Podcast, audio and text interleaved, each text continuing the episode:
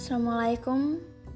Hai, selamat pagi teman-teman. Di sini saya akan membahas tentang apa itu bela negara.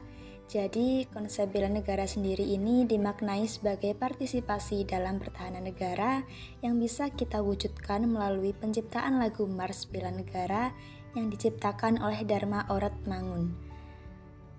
Dan untuk menjaga kesadaran bela negara pada tahun 2006 yang saat itu presidennya Pak Susilo Bambang Yudhoyono menetapkan bahwa pada tanggal 19 Desember diperingati sebagai Hari Bela Negara. Nah, apa sih yang bisa pelajar lakukan sebagai sikap upaya bela negara?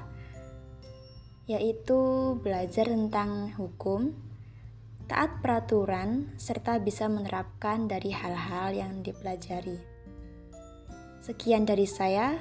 Wassalamualaikum warahmatullahi wabarakatuh.